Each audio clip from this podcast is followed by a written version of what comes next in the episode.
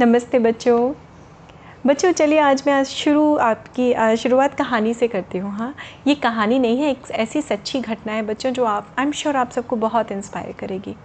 तो ये कहानी है ये घटना है आ, हमारे बिहार प्रांत की जो पहले आज की डेट में वो गाँव जो है आ, वो पड़ता है झारखंड में। पहले झारखंड और बिहार एक ही स्टेट हुआ करते थे बड़ी। और हम सबको पता है कि बिहार जो प्रांत है या राज्य है हिंदुस्तान का वो खनिज पदार्थों के मामले में, यानी मिनरल्स के मामले में बहुत ही रिच स्टेट है। और वहाँ पे जो सबसे ज़्यादा पाया जाता है मात्रा में, प्रचुर मात्रा में कोयला पाया जाता है। कोयला या जिसको कोल कहते हैं।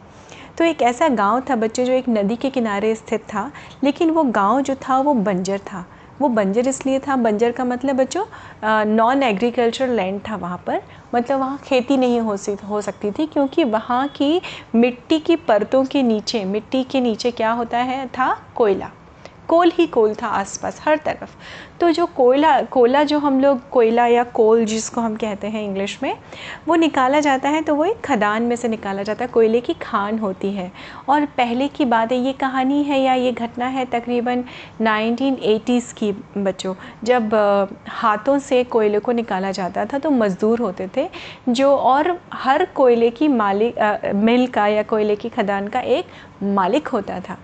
तो वो प्राइवेट थी सारी खदान, कोयले की खाने।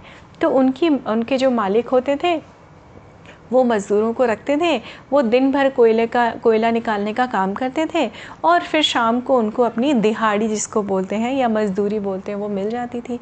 तो एक ऐसा छोटा सा गाँव था, गंगा नदी के किनारे, जो बंजर भी था, और वहाँ के उस गाँव के में करीब 100 डेढ़ सौ परिवार रहते थे हंड्रेड और हंड्रेड फिफ्टी और उसके, उस, उन सारे परिवारों के हस्बैंड और वाइफ यानी मम्मा और पापा कहाँ जाते थे? कोयले की मज़दूरी करने के लिए। कोयला निकालने के लिए। तो एक सिस्टम था उस गाँव का, जब रोज़ सुबह ट्रैक्टर में लग के बड़ी सी ट्रॉली आ जाती थी और वो सारे मम्मी पापा अपना अपना ना खाना बाँध के पोटली में लेके चले जाते थे दिन भर काम करने के लिए। और जब वो दिन भर काम के लिए चले जाते थे तो घर में छोटे छोटे भाई बहन को देखने के लिए जो बड़े वाले बच्चे होते थे, उनकी ज़िम्मेदारी होती थी कि वो छोटे भाई बहनों का ख्याल रखें, उनको खाना पीना बना के खिलाएँ। इसलिए उस स्कूल उस जगह उस गाँव में कोई एक भी स्कूल नहीं था बच्चों। क्योंकि स्कूल जाने की फ़ुर्सत ही नहीं थी। ना तो किसी के मन में ख्याल आता था कि पढ़ाई होनी चाहिए ना किसी के पास समय होता था इस बारे में सोचने का भी। तो जब शिक्षा का अभाव होता है ना बच्चों जब एजुकेशन नहीं मिलती है तो आ, तो आपका जो थॉट प्रोसेस है वो डेवलप नहीं हो पाता है। पर उन सब परिवारों के बीच में एक परिवार रहता था झूमा दास का। झूमा दास जो था, वो काफ़ी दिमाग से काफ़ी शार्प था, तेज था। लेकिन परिस्थितियाँ ऐसी थी कि छोटे से गाँव में उसने अपने दादा परदादाओं को सिर्फ़ मज़दूरी करते ही देखा था तो उसको भी मज़दूरी ही करनी थी।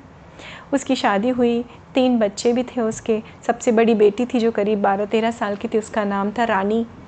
और उसकी आ, उसकी पत्नी का नाम था कमला। तो झूमा और कमला का परिवार था। रानी थी उसके नीचे उन्होंने दूसरी बेटी हुई उसका नाम रखा परी। तीसरी बेटी हुई उसका नाम रखा उन्होंने लाडली।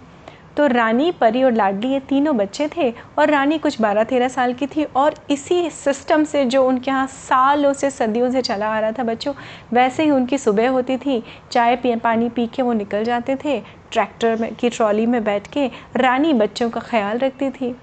तो एक बार ऐसा हुआ कि रानी की माँ बीमार पड़ गई। लेकिन मज़दूरों को तो अपनी गिनती से जाना होता था। अब रानी की माँ बीमार पड़ गई तो रानी के पापा ने जो झूमा दास थे, झूमा दास ने बोला, रानी, बिटिया, तू चल मेरे साथ, क्योंकि अगर तू ना चलेगी तो क्या होगा, हमें पैसे नहीं मिलेंगे। हाँ और उनको तो पैसे चाहिए होते हैं तो बच्चों, जो रोज़ की मज़दूरी मिलती है ना, वो बहुत थोड़ी सी मिलती है। जिसमें सिर्फ़ और सिर्फ़ आपकी शायद ज़रूरतें भी पूरी नहीं हो सकती हैं। तो ये उस समय की बात है। तो ये सोच के कि हाँ मेरे आ, आ, एक दिन की मजदूरी ना चली जाए रानी जो थी वो अपने पापा के साथ चली गई। बाऊजी बोलते हैं बाबा बोलते हैं बाबा के साथ खदान पे चली गई काम करने। रानी जो थी वो उसने अपने पापा की ही जीन्स थी उसके अंदर। उसके अंदर ये बुद्धि और ये शक्ति थी और ये सोच थी उसके अंदर कि कैसे जो पीढ़ियों से वो देखती थी चुपचाप बैठ के देखती थी गाँव में जिस तरह का सिस्टम था। आ, ऐसा नहीं था कि वहाँ के लोग नाखुश थे बहुत खुश रहते थे। लेकिन कहीं ना कहीं वो एक ना कुएँ जैसी जगह में थे जहाँ पे सिर्फ़ उनको आसपास जो हो रहा होता वहीं दिखाई पड़ता था। उससे बाहर की दुनिया के बारे में कुछ भी नहीं पता था। तो रानी वहाँ जब गई तो उसने जाके अपने बाबा के साथ में उनका हाथ बटाना शुरू किया। तो बाबा उनके कोयला खोदते थे। वो अपने सिर पे एक बड़े से डलिया में कोयला रखती थी और ला के वहाँ पर, जहाँ पे ढेर होता था, वहाँ पे रख देती थी ले जाके। तो ऐसा करते समय उसने देखा, उसकी नज़र पड़ी कि वहाँ पे उनके मालिक, जो कोयला खान के मालिक थे, वो बैठे थे और उनके पास वहाँ पे उनका कंप्यूटर रखा हुआ था। अब उस कंप्यूटर पे ना बच्चों, उसने देखा था, एक कोई डॉक्यूमेंट्री चल रही थी। डॉक्यूमेंट्री होती ना जो हम जैसे आप ये कह लीजिए जो नेशनल जियोग्राफिक चैनल्स पे या डिस्कवरी चैनल पे जो जो बनाई जाती हैं रियलिटी में जो होती हैं ठीक है? तभी अचानक उसकी नज़र पड़ी आते जाते क्योंकि वो तो कोयला भर के ला रही थी और वहाँ पटक रही थी। आते जाते उसकी नज़र पड़ी और उसी बीच में हो आ, पड़ी कि उसके जो कंप्यूटर था मालिक का उस कंप्यूटर पर कुछ डॉक्यूमेंट्री चल रही थी जहाँ पे कुछ फूल दिखाई पड़ रहे थे। बहुत सुंदर सुंदर थे फूल थे और उसके ऊपर मधुमक्खियाँ या हनी भी जिनको बोलते हैं, वो भिन भिना रही थी। अब उसकी नज़र पड़ी, वो आते जाते देख रही थी। बहुत बहुत अच्छे से उसकी कीन ऑब्जर्वेंट थी वो, है ना? उसको देखने की, समझने की शक्ति काफ़ी अच्छी थी रानी के अंदर। उसी उसी बीच में उनका लंच का टाइम हो गया। अब इत्तेफाक से जब लंच के लिए बैठे, तब उसको सुकून से समय मिला कि उसने अपनी पोटली खोली तो उसका अपनी रोटी और प्याज में खाने से ज़्यादा ध्यान उसका उस कंप्यूटर पे था।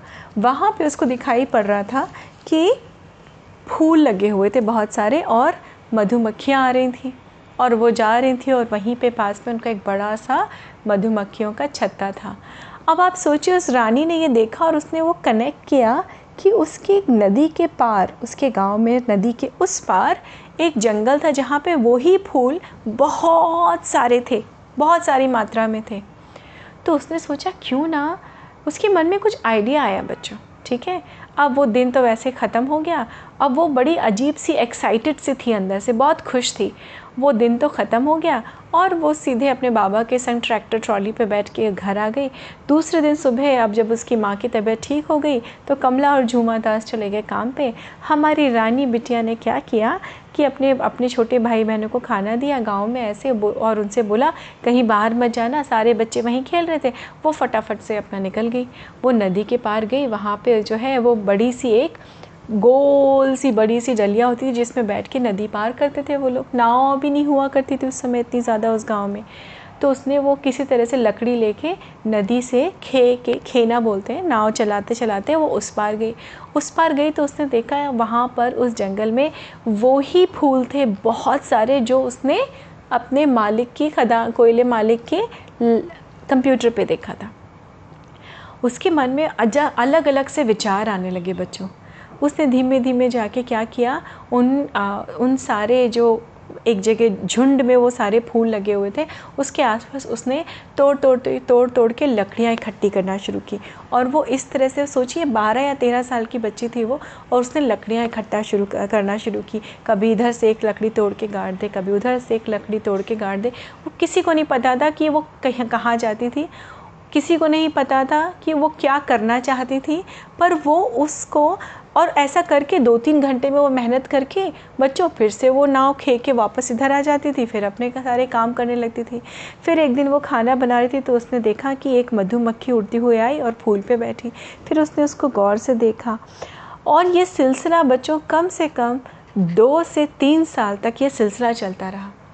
कभी कभी कई लोगों को अब ये पता चलने लगा कि ये जाती कहाँ है? ये क्यों जाती है रानी? गाँव में कई आ, कई लोगों ने झूमा दास से बोला कि तुम्हारी बेटी कहीं चली जाती है? झूमा दास ने कहा, अरे, ठीक है, मेरी बेटी है ना, कोई बात नहीं। बच्चों, आप विश्वास नहीं करेंगे। ऐसा करते करते करते दो तीन साल के अंदर ही आपको कुछ अंदाज़ा लगा कि रानी क्या कर रही थी? रानी ने उस कंप्यूटर पे देखा था कि उस फूलों पे, उन फूलों पे जो फूल थे वहाँ पे, जो उसके गाँव में नदी के पार थे, जंगल में थे, उस फूलों पे मधुमक्खियाँ सबसे ज़्यादा अट्रैक्ट होती हैं और सबसे ज़्यादा शहद उन फूलों के रस निकालने से ही बनाती हैं।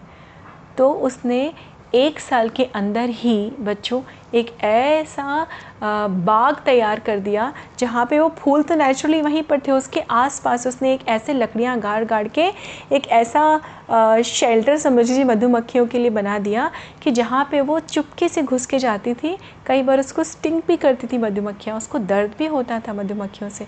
लेकिन उसके अंदर एक जुनून था। जुनून था कि मुझे क्या करना है? शहद बनाना है। मुझे कुछ हट के करना है।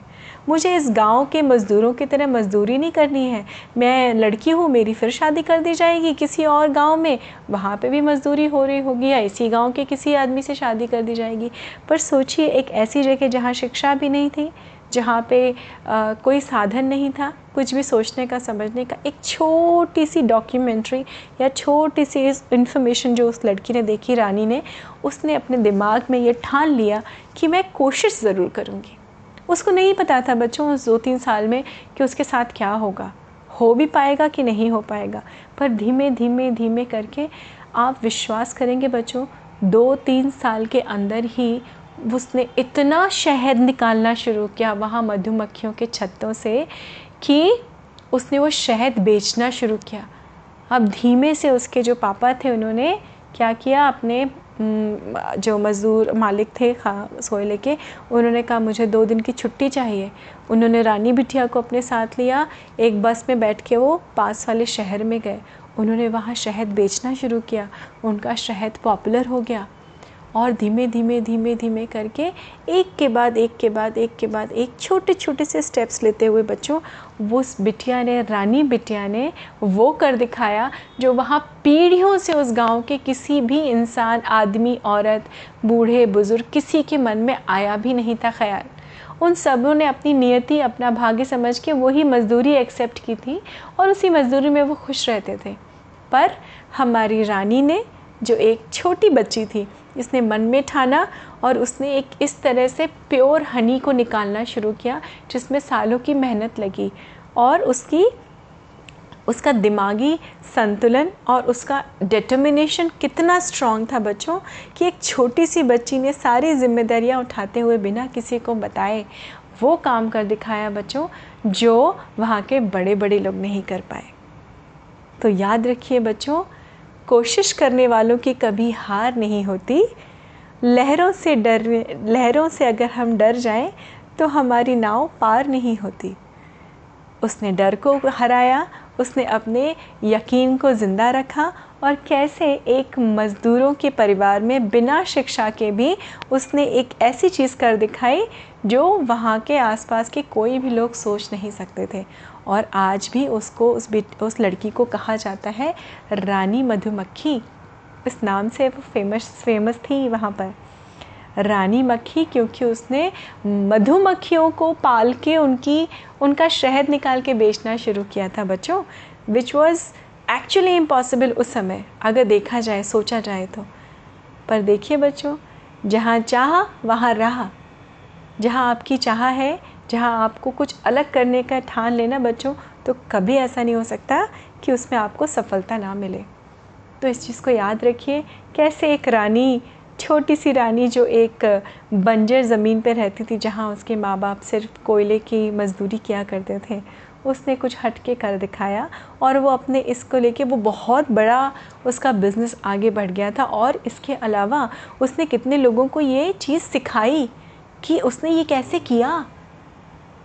यू नेवर नो बच्चों, आप इंस्पिरेशन बन सकते हैं। She became an inspiration for so many people कई लोग धीमे धीमे उसका काम बड़ा होता गया और उसका वही बिज़नेस बन गया। तो थी ना ये मज़ेदार कहानी, फिर उसने शिक्षा भी ली, बाद में शिक्षा से तो बहुत चीज़ें बदल जाती हैं।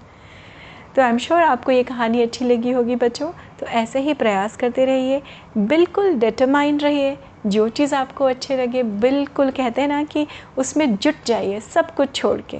तो याद रखिए, कोशिश करने वालों की कभी हार नहीं होती। ओके?